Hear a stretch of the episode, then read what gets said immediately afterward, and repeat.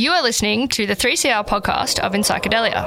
In Psychedelia is broadcast live every Sunday from 2 pm. For more information, head to 3cr.org.au. Increased demand. The drug war began with the process of colonization. The current measures are based on fear. Hello, and thank you for tuning in to In Psychedelia on 3CR. Uh, thank you also to Freedom of Species, the program that you just heard from. They'll be back next week from 1 pm. Uh, you can find their pod- podcast and more information about the program at 3cr.org.au. Uh, on this afternoon's program and in all of our programs, we discuss a number of ways that psychoactive plants and chemicals or drugs interact with our society, our culture, our laws, and uh, us as individuals. Uh, we do that through uh, hearing direct experiences from people, hearing from experts, and keeping track of what's going on in the news. And this afternoon, we'll be doing just that uh, a bit later in the program, hearing from Dr. Stephen Bright, Dr. Liam Engel, and Katie Hornshaw, who was the author of a recent piece for AODMediawatch.com.au focused on uh, a Ben Cousins interview on Channel 7 that was uh, very uncomfortable watching. I don't even know anybody who watches uh, free to wear TV anymore. So instead, maybe you've got Netflix and maybe you're looking for something to watch, and if you are, then check out the new one, Have a Good Trip Adventures in Psychedelics, a documentary that compiles a selection of candid interviews recorded over 11 years with actors and celebrities. And here's comedian Sarah Silverman. It's always when you say, I don't feel anything, it's usually the tipping point. Do I feel anything? What is feeling? The documentary is called Have a Good Trip Adventures in Psychedelics and is now available on Netflix. The first interview we'll be hearing on this afternoon's show is the chat uh, that Ash and I had with Ronnie Grigg from the Zero Block Society, which is a not for profit organisation he's recently formed, but he has decades of experience as a peer worker among drug users in Vancouver, Canada. So we hear from him about what's going on in Canada, especially now with uh, COVID 19 adding to uh, what was already a difficult situation in Canada. If you would like to know more about vaping, or perhaps you already do, but people are posing arguments to you that you're not sure how to respond to, highly recommend checking out ATHRA, the Australian Tobacco Harm Reduction Association. ATHRA.org.au is their website, and just this past week, Dr. Colin Mendelsohn from ATHRA ran a Facebook live stream uh, answering a few common questions that he's had around vaping, and you can find the whole thing on ATHRA's Facebook page. The Royal Australasian College of Physicians recently announced their support for vaping, which is consistent with the uh, decision of the College of GPs and the College of Psychiatrists. So, several of the major medical associations have actually come on board recently. Unfortunately, the AMA is still very hostile to vaping and we don't expect much action there. Yesterday, the Western Australian Parliament Nanny State Inquiry tabled its report and recommended changes to the vaping laws to liberalise some of the laws, and that was a big step forward. The Australian Tobacco Harm Reduction Association is at athra.org.au, and that was Dr. Colin Mendelsohn. Uh, find his live stream on Facebook. Some music now. Byron Bay Band, Tora with Morphine. This is in Psychedelia on 3CR.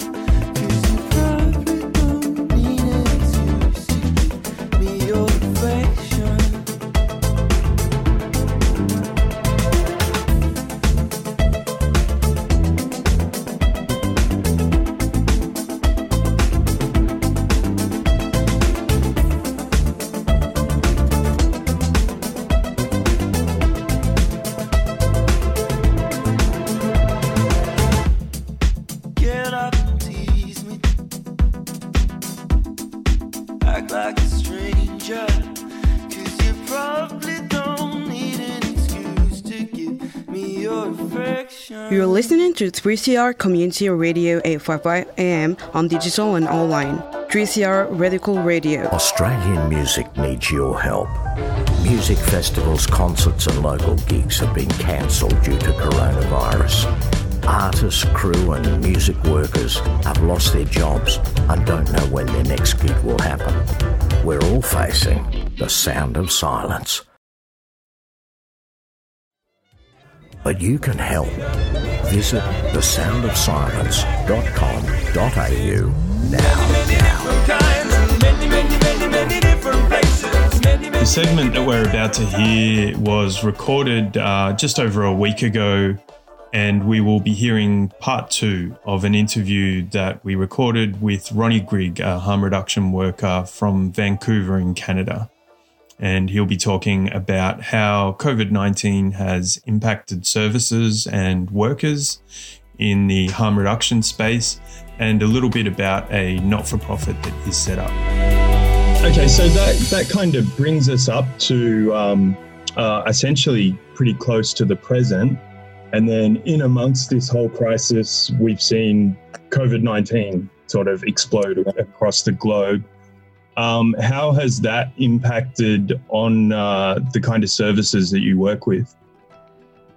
Well, we're, we're roughly, you know, six or seven weeks into um, the, you know, the emphasis on social distancing and sort of like the shutdown of, uh, you know, whatever city or economic activity, however, however you want to describe that. And um, it was it was amazing, just the the it, it, it was um, the anticipation of of the the uh, coronavirus in um, this neighborhood was really startling because their uh, social distancing is again a luxury right? Like if, if people are living in tents in a park or on the sidewalk or you know there's all this sort of survival huddling. How do you say hey six feet apart you know or whatever right? It becomes ridiculous and um, and so there was a concern that this this community would have this a double impact. And um, um, do you know what's going on right now? Uh, this is side. It's 7 p.m. Vancouver time, and that's the time of day when the honoring of you know. So all my neighbors are like starting to scream and and make noise uh, for frontline healthcare workers. So that's happening right now so so yeah so so the the impact of that was that um, um, services like the um, the uh, supervised consumption sites um, and and any of the clinics and and all of the services they had to provide for social distancing right? So what they did was cut down to um, less, a, a little bit less than half of, um, you know, for example, Insite has 13 booths and we could only open up every second one. So we were down to uh, six booths. Uh, so that's less than half. Uh, people weren't allowed in the waiting room. They had to wait on the sidewalk out front. And, and uh, there's four supervised consumption sites within that two block area in this neighborhood, and and they've all been equally as affected.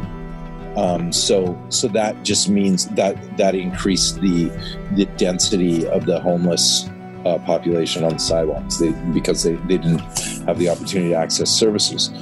One of the other impacts is how, um, in an overdose response, how oxygen is administered.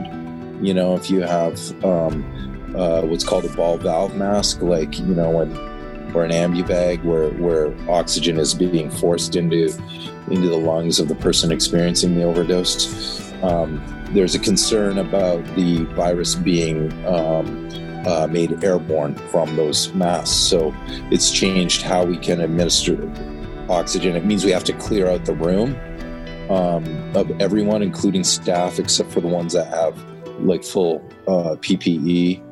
Um, or some sites are trying to get the person outside, um, you know, outside of the site. So it's it's it's had this massive impact on services and it's really uh, increased the density of the um, the homeless population uh, um, in in this you know four block area. Um, and and so then the outcome of that is there's been an increase in overdose deaths.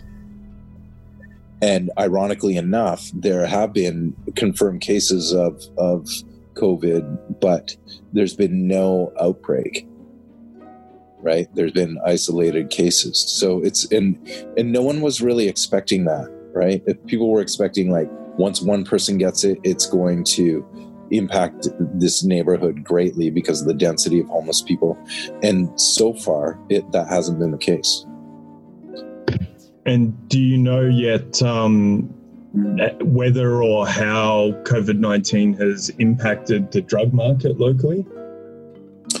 Well, um, you know, like like I, I know it from like a street level, rumor level, but I mean, we obviously can't weigh those outcomes because of you know sort of black market mechanisms. But there is some concern that they're they're um, because uh, the Vancouver's a port city and port activity is is you know very, very minimal now um, that that the supply is impacted. But you know, I I don't know. I, I you know, I mean, there's still a, a, an illicit supply of drugs, you know, on the streets, and so I don't know. But, you know, there there's a concern that there's some scarcity, but there's plenty around. And is there um is there much concern from the harm reduction workforce about how they're protecting themselves in this complex situation? Absolutely. Yeah, absolutely.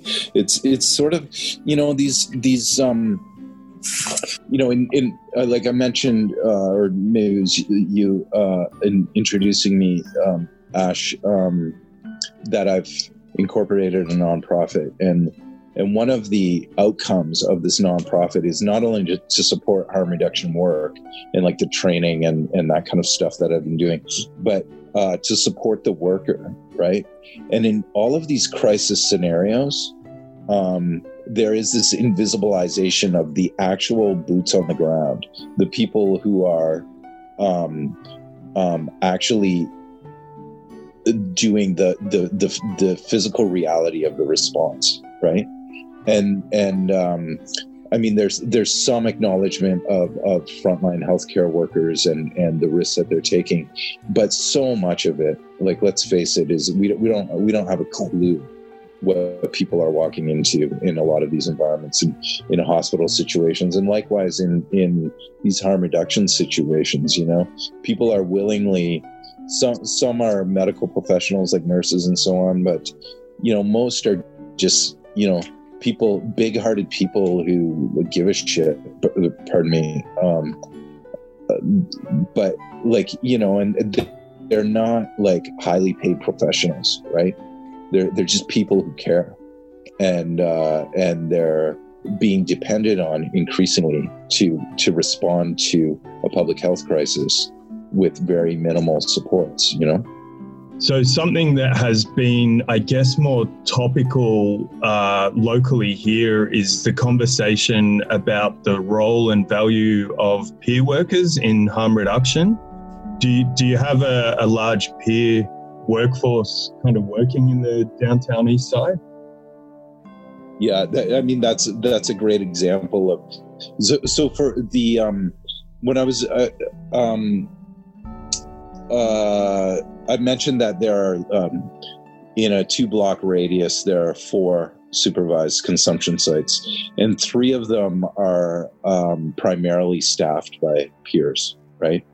Uh, people with lived experience, and uh, sometimes those people are currently experiencing street homelessness or living in shelters and whatnot as well. So, um, uh, not only people who have experienced the the trauma and the stress of of having a substance dependency, but also might currently be be um, living out those impacts, and um, and they they're often their their um, pay is through stipends, you know. Um, um, so um, you know they're they're they're the a pretty gritty bunch, and they're the people who will um, um, put their own, um, you know, sort of for like like risk themselves more willingly because they have active relationships with the people who uh, they need to respond to, right? And uh, it's it's uh, um, it it's it's a significant ethical issue to be to refuse to respond to an overdose, right? like you know we can't put people in those situations right so um yeah the impact on the on the peer community has been significant. And and honestly my concern is is that yet again they are being required to uh, do the heavy lifting on a on a significant public health crisis you know? We've been talking for an hour and i'm just getting started um, I, I, was just, uh, I, I, think we've covered a lot of ground. So I was just inviting you to um, delve into any more of the topics related to COVID 19 and drug use in Vancouver. Or if you want to um, tell us a little bit more about what your not for profit Zero Block Society uh, does and hopes to achieve. Okay, thank you for that opening. Um, as far as um, the COVID, the, the situation with COVID 19, um, one of the current things that's happening, like really fresh uh, yesterday and today, is that we've had um, a tent city in a, in a city park in this neighborhood um, that's existed for almost two years. Um, uh, and that um, there's been a lot of uh, requests for you know like Vancouver's got a significant tourism industry and hotels are are sitting uh, empty, and so a program has been started yesterday and today to move people from that tent city into a Holiday Inn, um, and so um, that's that's sort of like an obvious like policy solution but it's a very complex execution of of a plan, right? Um, because it, obviously it's not per, uh, permanent housing. Um, uh, it's it's important that people have um, uh, the the will to choose as opposed to being forced. Um, and so there's this complexity of of this opportunity being provided for people, but also the park is being cleared out. So it which you know, not everyone is going to go to a hotel that's outside of this neighborhood because they need to be able to access um, their their supply. You know, and safe supply is complex as well because um, you know people are wired to opiates, ever stronger opiates, and pharmaceutical opiates aren't. You know, you know, like they may they may not be sufficient, and pharmaceutical amphetamine may not be uh, uh, comparable to crystal meth or so on. So people, you know, they're, it's a very complex situation. Um, um, but both policy and boots on the ground are trying to make these things happen.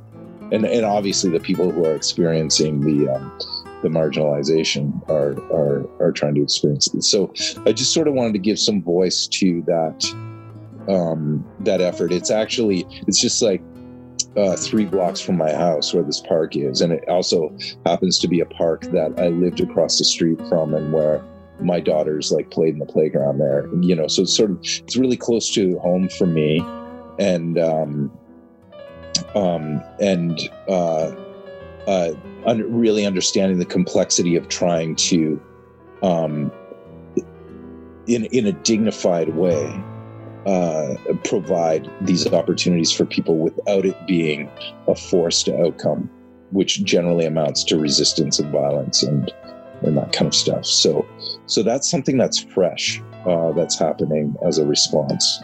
Um, uh, and then, um, as far as uh, you know, if if I can speak a little bit to my my own project, my my fledgling nonprofit. Um, I've I've I've got two main projects.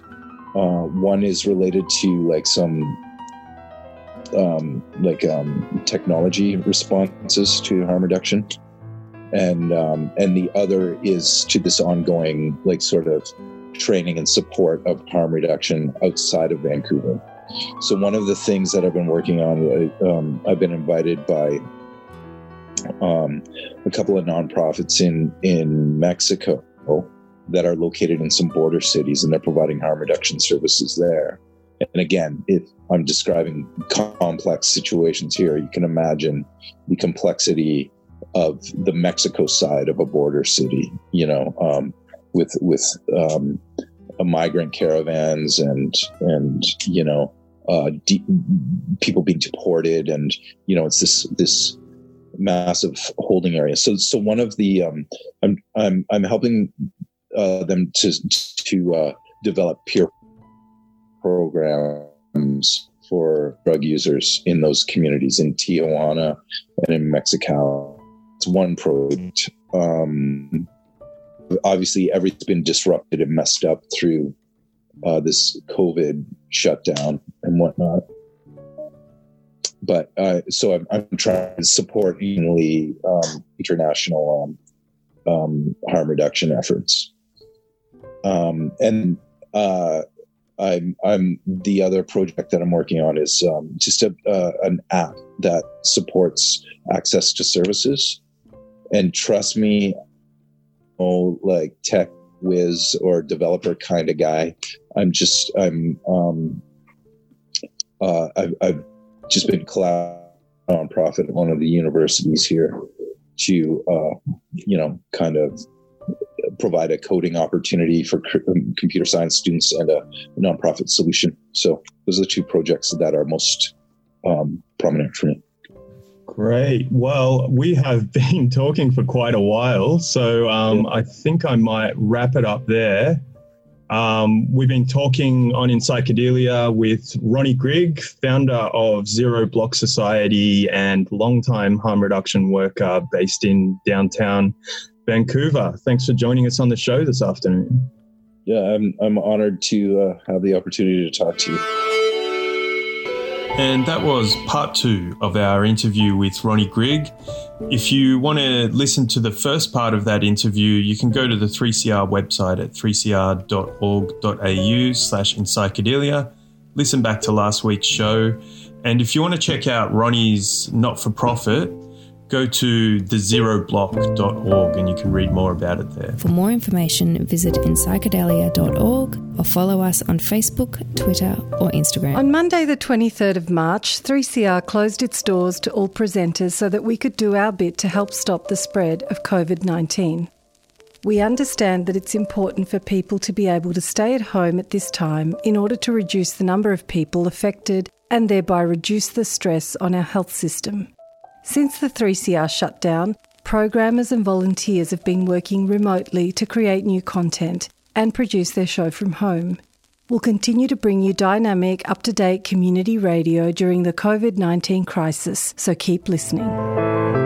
The St Vincent's Hospital Melbourne Emergency Appeal is raising funds to support our frontline staff.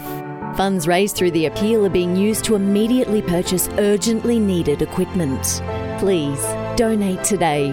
Call 9231 3365 or visit stvfoundation.org.au. St Vincent's Foundation is a 3CR supporter.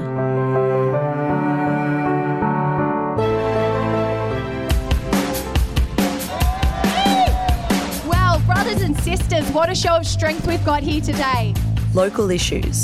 So I'm here at the school kids strike for climate action. Live coverage. Join the, the spirit of this gathering here today at IMAP. Your voices. So give us a bit of a lowdown about what's happening. There's about 200, 250 people here at the moment. Community struggles. We're now in front of the uh, Tunnerminnerwait Maulboyheenner Monument. I'd like to thank Community Radio 3CR, who for the last decade has been broadcasting here. Feed Radical Radio. Your membership is vital. A few hundred people about to pass us right now. Lots of young people standing up for their future. Subscribe today. Go to 3cr.org.au forward slash subscribe or call the station on 9419 8377. You're tuned to 3CR 855 AM, 3CR digital, and streaming at 3cr.org.au. Also, uh, the In Psychedelia podcast, which you can find uh, by heading to the 3CR website and following the links to our program page. We're also on Facebook, Twitter, and Instagram, and we put out uh, some video stuff every now and then, and uh, definitely the articles uh, and interviews that you hear on the program. You'll find more information in our social media uh, and on our website. So please subscribe to that. My name's Nick, and now I have a segment for you from AODmediawatch.com.au. Uh, AOD, or Alcohol and Other Drug Media Watch, is based on the same premise basically as the ABC show Media Watch. Uh, so it's aiming to highlight poor examples of journalism regarding alcohol and other drug issues, of which there are many. But also, they've got a, um, a, a positive goal.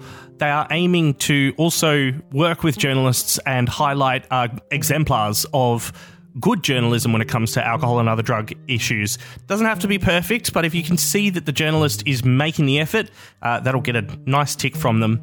There are guidelines for journalists and information and resources on how to chat to the media if you're somebody who uh, has lived experience or would like to share your story with the media. Uh, then there are some tips and hints there. AODmediawatch.com.au. Uh, and before we get stuck into uh, the segment today for AOD Media Watch, uh, another article has come out from them since uh, we recorded this. And it's one of those good examples I was just talking about. Uh, 60 Minutes ran a special on MDMA assisted psychotherapy, and the article on AOD Media Watch is 60 Minutes Try Psychedelics and Have a Surprisingly Good Trip. They were highlighting that the 60 Minutes piece uh, wasn't all sensationalism and wasn't all negativity. Uh, there still were some problems with it, and I'm sure you can join in on the discussion if you want to discuss the issues that you thought were with it uh, on social media, especially on the uh, Australian Psychedelic Society uh, Melbourne Facebook group or any of the other ones, depending on which capital city you're in. But on this episode, we're taking a look at a one hour program uh, from Channel 7 on the former AFL footballer Ben Cousins called Coming Clean. It was aired on Channel 7 on the evening of Sunday, the 29th of March, and you'll hear some clips from that in this uh, piece. Uh, also, just a little piece from Channel 9 News uh, at the top here, because there has been some evolution in the story since we recorded this one as well. Late, fairly late last night um, on all, all, news websites um, that Ben Cousins had been stopped uh, in a car that was driving erratically. They searched the car, found methamphetamine, and he's been arrested for possession.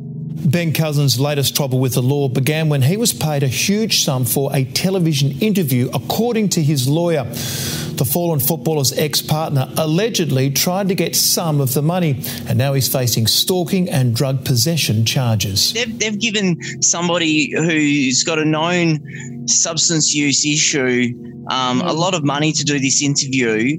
Mm-hmm. What, what did the forget about the interview itself?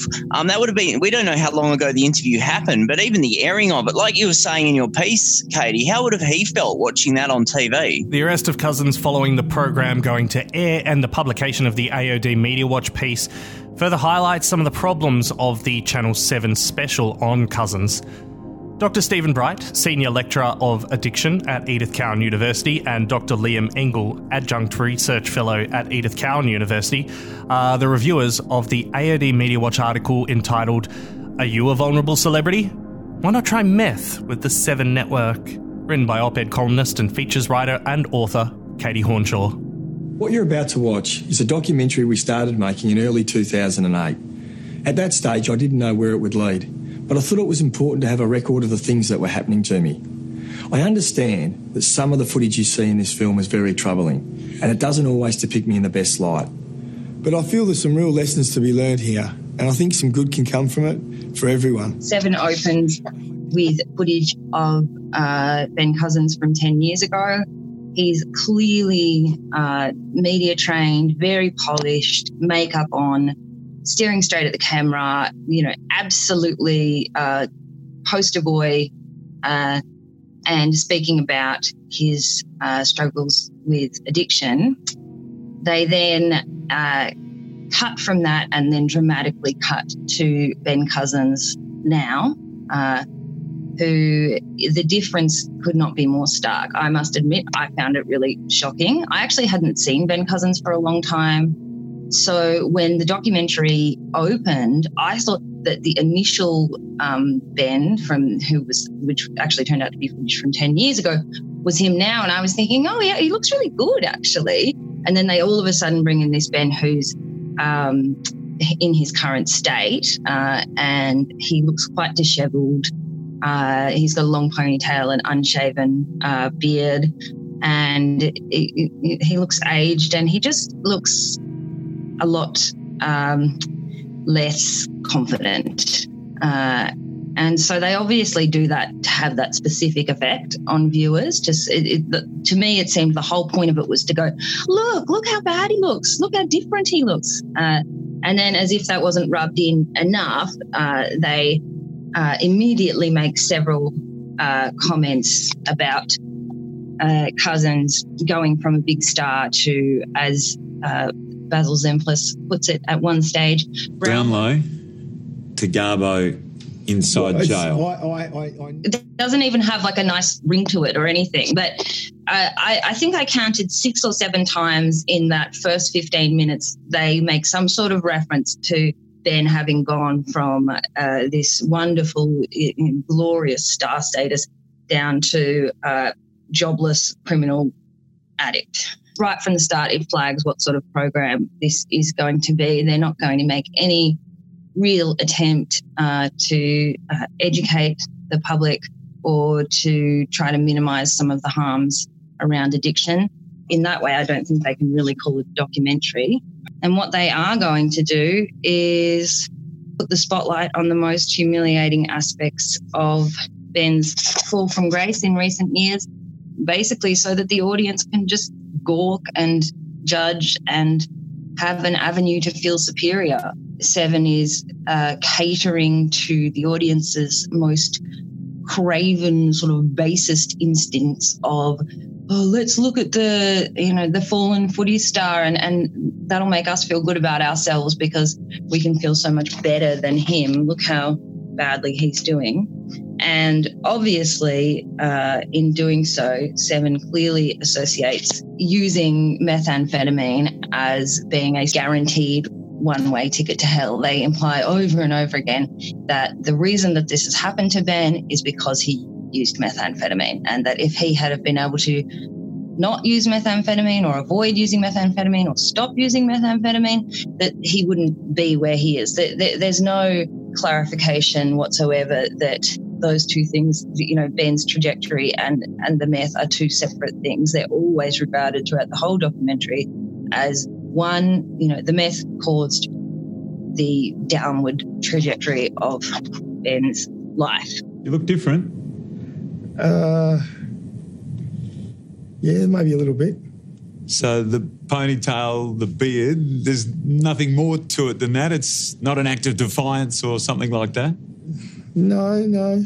Um, so much of the time that substances can lead people to um, end up in a position that they're struggling has got little to do with the, the substances themselves and a lot to do with the way that person perceives themselves, the way other people perceive them. If you have in your head, I'm taking ice, this is a one way ticket to hell, you know, this is going to, uh, you know, ruin my life. Well, obviously, it's much more likely to happen because that's the way you're thinking about it, that's the way society thinks about it's, it. It's positive reinforcement, right? People become the label that you give them. And if the only label available to you is that you're a meth zombie, then it's impossible for you to become anything else. I think one of the reasons that meth and uh, heroin do actually have higher rates of addiction for people who try them in the first place, although they're nowhere near what people think, obviously, but they do have higher rates compared to some other substances. The type of person who is going to try that substance in the first place has almost already said to themselves, Well, I know that, you know, once you try one of these substances, you're, you're going to get addicted and there's no other place that you're going to end up. So it's almost like by the time they try that substance, they're already sort of presupposing that themselves. Uh, it's been like framed as an instrument of self harm. So people go out and use the instrument of self harm. Are you still using drugs? No, no. And, you know, so I'm clear. Can you tell me 100% you're not using drugs anymore? Uh, well, it's, it's, it's, it's, you know, it's, it's I'm not really, I'm sort of thinking I'm going to answer that. Um, Consistently throughout the uh, program, Basil Zempilas and the seven producers imply that Ben, because of his quote unquote choice to continue to use meth, that that makes him essentially immoral and selfish. And they don't come right out and say that, but that's obviously the um, the implication. He has asked over and over and over again whether he is still using. Uh, every time he's asked, he struggles to answer directly. Can you tell us categorically, Ben, have you used drugs in this time? Uh, no. Um... It's obvious that he feels extremely uncomfortable with the question and doesn't want to engage with it. And despite that, uh, he is asked again and again. And Basil Zempilas is so clearly trying to get that gotcha moment. And, you know, at one stage uh, says, it's a simple question, you know, almost uh, aggressively to, to Ben, to just desperately trying to get him. Clearly, they want him to admit, yes, I am still using. And then Basil also asks, why didn't you stop? Why didn't what happened to Maney shock you straight? Well, it did, I think. Yeah, it did. But you used drugs again after his death? Mm. Uh, the implication again and again is A, that uh, Ben Cousins had a choice and has um, continu- has chosen to continue to use or to not uh, recover, and B, by making that choice, uh, that he is a worse person than he would be if, if he made the choice to be, as they refer to it in the documentary, clean. It makes Seven's position on addiction pretty clear. They obviously believe that someone can simply uh, choose to recover if they want to, and that by contrast, if someone is still using, that, that they must have made a choice to keep using and that they must simply be refusing to recover. I wholly disagree with this characterization of addiction, uh, although I believe that everybody has free will and obviously uh, people to some extent have power over their own choices. I think that there are hundreds uh, of sociocultural and economic factors that get in the way of that wish, and that even if they try, that um, hamper their uh, ability to uh, continue with that. Things like poverty, they might not have uh, the money to spend on expensive rehabs, lack of access to the right types of services uh, to help them recover. A lot of stigma plays a huge part. A lot of people are incredibly afraid to go and ask for help or access help in the first place because they're afraid of being judged. And as we can see with Ben's uh, particular situation, this is probably a huge factor for him because he's famous. He knows uh, what he's going to um, encounter when he comes into treatment facilities. Everybody knows him. So there's that judgment factor. There's the fact of uh, it then might be reported in the media that oh Ben's trying to get help, and then if he fails again, that's looked at as a, a failure. I thought it was incredibly uh, unhelpful and just willfully ignorant of Seven to continually throughout this documentary represent recovery as something that Ben could choose to do if he wanted to, but he just is such a terrible person that he um, chooses not to. This sort of representation leads, encourages stigmatizing attitudes in the community, not just for Ben Cousins, but for people watching the program. If they already have a belief that, say, they have a loved one or a sister or a brother uh, who is using some sort of substance and they believe that that person is just using due to their own choice, well, this cements that view and cements that type of stigmatizing attitude. A lot of people would say, "Oh, well, I'm, you know, I'm not, I'm pretty strong. I should be able to manage that." But the reality is, doesn't matter who you are. If you use it often enough, you will become addicted to it. It is that sort of substance. It's a very powerfully addictive substance. If you think about the the narrative that uh, this piece is providing about people who use methamphetamine and people who use drugs, and they're really buying into this stereotype that Katie was describing as kind of like a downward spiral. Whether or not that, is the case, the implications of uh, kind of spreading that as a message about drugs uh, is kind of making it happen again, right? Uh, and that's a, a, something that Steve and I have been talking about with some other colleagues, and something that we think is really important to bring into the, the media is what are the positive messages about drugs? Um, because yeah. if we don't speak about the positive message about drugs, it's impossible for people to learn about them and to have those experiences. And that's not to say that all things with drugs are positive, but very clearly, if we look at this documentary, all things that it has to say are negative. And so, if you were a young person using methamphetamine and you watch this documentary, what are you going to think of yourself? Probably not very good things. So I think that's kind of a responsibility that sure it's kind of ethically complicated well not ethically complicated but maybe legally complicated or concerning because uh, media are very afraid of, of being implicated in promoting drug use. But uh, if, if, you're serious about you know helping the drug problem i think a, a, key thing that you need to do is provide positive message about drugs. And i think if you ask ben the right questions he probably could say how methamphetamine has helped him and probably you know in this terrible time in his life especially if he has ADHD, you know, meth might be something he needs. Maybe not, but it should be considered. I need to take some Dexies and stuff like that because mm, there, there's some there's some things about my personality character that before I picked up any gear or whatever that that, that, that that, need to be managed. I don't want to be off my head.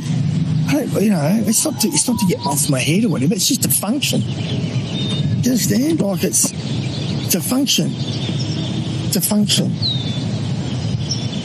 I just want to be like to lead a normal life. I'm not asking to take. I don't want to take 25 of them. So it's not that you want to line up a rack of coke tonight. It's not, it's not a party thing anymore. No, I haven't. I don't party like I don't do it. I just want to be normal from a mental health perspective, and you know, from from my experience as a psychologist, um, you know, Ben's lived most of his life under public scrutiny, and we know that that's difficult. We've seen celebrities um, come undone as a result of the pressure that comes with being in the public um, public light, and you know, being unwell in terms of having mental health issues is hard enough. Dealing and managing with that and dual diagnosis with comorbid mental illness is difficult enough to do on your own, let alone doing it in the public light. Ben's pretty much been the poster child for the anti drug message. So, throughout, the narrative is that the reason Ben has gone from AFL football star to Garbo in prison is because of the methamphetamine. No other things are taken into consideration. Nothing's taken in consideration in terms of the social factors, in terms of being in the public light, his um, his family history, his genetics. From based on the footage, this is a man that's clearly unwell, and it's, it, in my opinion, it was unethical to go ahead with a number of the interviews conducted, but particularly the interview that was conducted in the car. Get him to come over, I was going to give him my Brownlow to, to mediate. It was that. That's how big a thing it was, you know. And say, listen, we need because this is not going to get dealt with in the courts. I was going to say, I'll give you that if you can come over and mediate this. And I want somebody to tell her that if it's if I'm allowed to see my kids, I get to see them. I said, I've missed half of my kids' lives. I promise you that if I miss all of it, if I get to a point where I don't think I can come back, I promise you I'm going to turn and I'm going to pick a cause and I'm going to come single mindedly at that cause or with that cause towards you, anybody, everything. And I want there to be carnage. Blood will spill. So it's up to you guys if you want to change this. You know, and I'm one of I'm one person, but it's happening to every it's happening to a lot more than just me. Something's got to happen. Jail is half full of people in exactly my situation. Half. And all of them say the same thing. It's unclear whether he was drug affected, whether he was maybe experiencing a hypomanic state, but he was clearly agitated. And not only should have the interview not gone ahead, it should certainly not have aired. It was not in the public's interest for that footage to have aired because of the implications it has in terms of perceptions of uh, fathers and, and custody issues. And more so, um, it, it's incriminating. It actually, it actually Ben makes idle threats that potentially incriminate him, and so that certainly shouldn't have aired. It was unethical to air that. Uh, when he was in when he was uh, in the park, he was he was talking about his ADHD. I'm on the Dexies all the gear. I told you that. That's, I don't. I want the Dexies, so I'm not on the gear. I said if you if you don't give me the, the Dexies, I am going to be on the gear. But I when am- you're on the Dexies, you're not on the gear? Yeah. Dexies calm you down. and the gear. I, th- I just thank the Lord that I've got it. You know, I would have, I would probably killed my mum. You know, Don't when I say that, that. but you know what I mean. Someone close to me would have. Would have Well, if you weren't on gear, If I wasn't gear really- calms you down. Of course it like does. meth calms you down. Ice does. calms you down. I thought it calms you. It, it puts you up, not calms you down. Of course, it calms me down. Does exact, that's what it does. Look, I don't know whether he's got ADHD or not. I, I, as, as a psychologist, I can't make that diagnosis based on some TV footage and you know what I know about Ben. Uh, what I know about Ben Cousins, I'd need to sit with him for a couple of hours and speak with him and gather all the history and information around that. But the way they dismissed it, um, ADHD is is a serious mental health condition, and people that do experience ADHD often experience problems with substance use. It is ve- it's a very common comorbidity. Um, and like Ben said, uh, people that have ADHD will often use, in fact, they're often prescribed amphetamine as a way to um, calm them. It's, it doesn't really calm them, it turns on the prefrontal cortex. It allows them to concentrate, it allows them to control their impulses a bit better. And I think what we saw in the car was him coming undone because he wasn't able to control his impulses. He wasn't able to self-regulate, which is which is a sign of ADHD.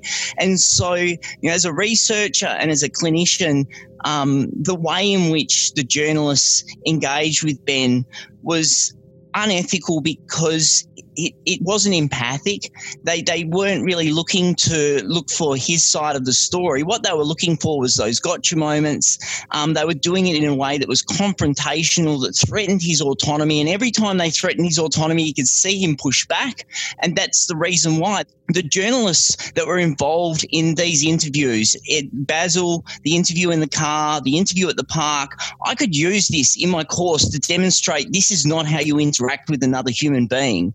Teach counselling skills, to undergraduate and postgraduate students, and the journalists in this piece did every single thing that I tell them not to do when interacting with somebody. When you can't see Bobby and Angela, what are the things that you miss? Uh, well, it's just, you know, um,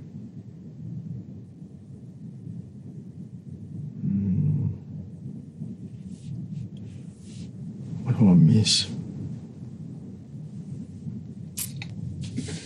You weren't there for your kids because you went to jail because you made threatening and abusive calls, and a lot of them. Yeah, um, at the time, I, I, I certainly wasn't aware of um, or, or understood the the impact that I was having on on on people around me. Because you were affected by drugs at the time. Uh, I was just caught up in the in the in the emotion of the situation. Former AFL footballer Ben Cousins there speaking with Channel 7 reporter Basil Zempilas on the special Coming Clean, which aired on Sunday, the 29th of March on Channel 7. This is Enpsychedelia on 3CR. Subscribe to our podcast at the website 3cr.org.au or find our website enpsychedelia.org. You're currently listening to a special based on the AODmediawatch.com.au article Are You a Vulnerable Celebrity? Why Not Try Meth with the Seven Network? And finally, this afternoon, Katie Hornshaw, Dr. Stephen Bright, and Dr. Liam Engel from AOD Media Watch discuss the role the media plays in shaping stories around drugs and addiction. I think I, as journalists, we want to make our stories as uh, resonant as possible, and and um, because of that, we can, when we're talking about other things, or say telling a personal story or, or doing an opinion piece, um, we almost learn to do the exact opposite, where we dress our language up and we, we try to make it um, as impactful as possible. But you just can't do that when you're talking about addiction. You have to really stick to the facts um, and provide that balance. Use person first language. You know, if you're wanting to do a really uh, out there, impactful uh, language story, it needs to be uh, about something else because this can affect people's lives. If you're doing a story about uh, drug addiction or substance dependency, interview people who have had lived experience, interview people who have had dependence uh, on substances, or even better, who are currently dependent on substances. You know, it's so, so rare to see that. Um, there's just not enough people that have been in the trenches that are that are commenting, and I think that would be a huge way to remove stigma because people.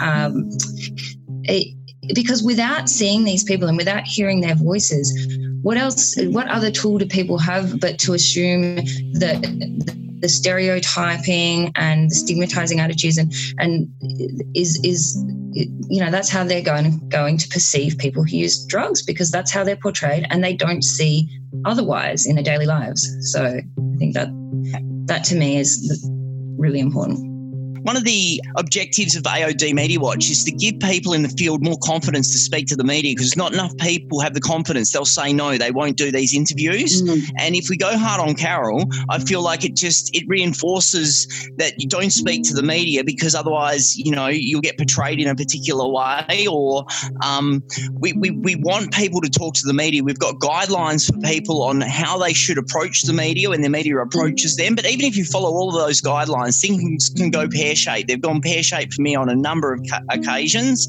but I keep I keep at it and I keep doing the interviews um, because uh, I've had a lot of good interviews as well, and I always go back to that point. Well, if I don't do this interview, who's going to do it? They will find someone to do it, and so yeah. we want to encourage people that are experts in the field to feel more confident to to speak to the media. If we don't agree to these interviews, um, they're just going to fill the void with somebody else that they claim is an expert. So I think it's really important that we encourage people um, through AOD Media Watch to speak to the media, be it consumers, be it uh, experts, but people need to do it, you know, you know, with their eyes wide open because I think, particularly for people who are inexperienced, and Carol's not inexperienced at all, uh, but particularly for people inexperienced and for consumers, for example, um, for Ben, for example, you can even as, as, media savvy as he might have been ten years ago, that's not where he yeah. is now. And I yeah. think some of our guidelines around, you know, how you engage with the media as, as a consumer, how you engage with the media as a, as a, a health professional or an academic, um, all of those things apply in this particular situation. And I don't think Carol could have done much to have changed the way um, it, it went. And if Carol hadn't have done the story, somebody would have filled the void. How do you think the seven piece contributes to people wanting to speak about their lived experience? In that way, it was just absolutely shameful. Um, and I did mention that in the article that if you are someone with lived experience and the media were to contact you after you after seeing that piece, I mean, what are you going to say? like you said, Katie, obviously it's a great idea to interview people with lived experience about drugs if drugs is the topic. Ideally, someone with you know currently lived experience. But I'd probably emphasise that the gold standard to go even above that would be to give them a role as a producer or a director. That's how I see you know the gold standard of drug research. It's the research that has people who use drugs as co-researchers that lead the project. Um, because if you don't have those people having you know their opinion front and center or their their perspective front and center, then it's, it's going to get lost. And it's exactly the same way we research mental health. It's exactly the same way we research Indigenous people. Um, when you're dealing with people that are discriminated, uh, you need to make the whole purpose of your project what they need because it's, it's ultimately it's not even about the story or about the research. It's about power redistribution. And, and that's that's what the issue is so the Mindframes uh, guidelines for reporting on alcohol and other drugs are part of an ongoing evolution to help support the media to communicate about alcohol and other drug issues more effectively and to prevent harm from that communication. So it started with uh, guidelines that were developed by the Australian National Council on Drugs, and uh, there were some basic guidelines that were actually endorsed by the Australian Press Council. So the Australian Press Council is the industry regulated um, body. So it's a bit like the way Drinkwise uh, regulates the alcohol industry. The Australian Press Council uh, regulates uh, what we read, what we see, etc. One of the limitations with the Australian Press Council is because they're an industry regulated body, it can be difficult for them to take action sometimes. So they have general principles that were referred to in this particular piece. So they have principles around reporting things that are in the public interest. They have principles around accuracy. And some of the things that the Mindframes principles provide guidance around are just really elaborations of those pre existing basic principles of journalism by the Australian Press Council.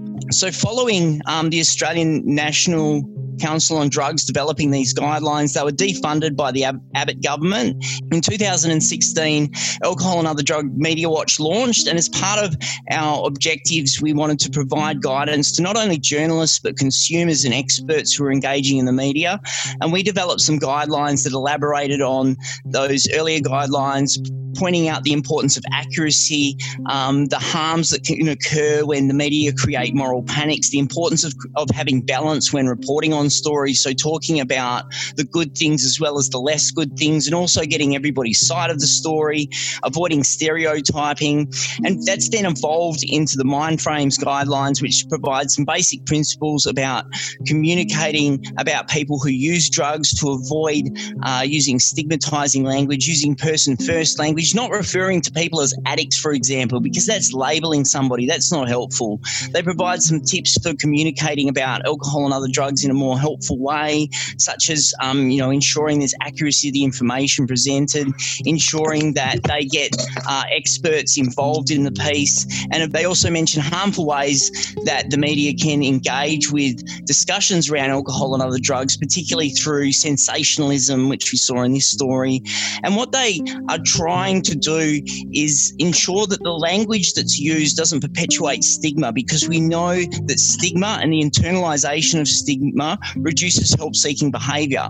And what Mindframes essentially want to do, they've done this for the past 20 years with mental health, is ensure that the media's reporting leads to increased help seeking behavior. And part of that involves um, letting people know that, look, here's the number for Lifeline. If this um, story has upset you or you want somebody to talk to, here's a phone number that you can call and here's somebody you can talk to. Um, and so Mindframes would like to see the media do this with reporting on alcohol and other drugs as well, so that at the end of a story, there's information for people who have watched it that would like to seek some support and provides them with some direction on how they might actually seek that support. The voices of Dr. Stephen Bright, Dr. Liam Engel, and Katie Hornshaw on the AODmediawatch.com.au piece. Are you a vulnerable celebrity? Why not try meth with the Seven Network? This has been Enpsychedelia. Thank you to all of our guests for this afternoon and stay tuned to 3CR for Queering the Air. Subscribe to our podcast, 3cr.org.au. This is Enpsychedelia. See you next week. Psychedelia does not condone or condemn people who use drugs for their choices. Our aim is to present the diverse intersections of psychoactive drugs and society. If you are concerned about your own drug use or a friend's drug use, Direct Line provides a free and confidential counselling service 24 hours a day, 7 days a week. Call 1 800 888 236 and Psychedelia will be back on 3CR from 2 p.m. next Sunday. This has been a 3CR podcast. You can hear Enpsychedelia Live every Sunday from 2 p.m. Head to 3cr.org.au for more.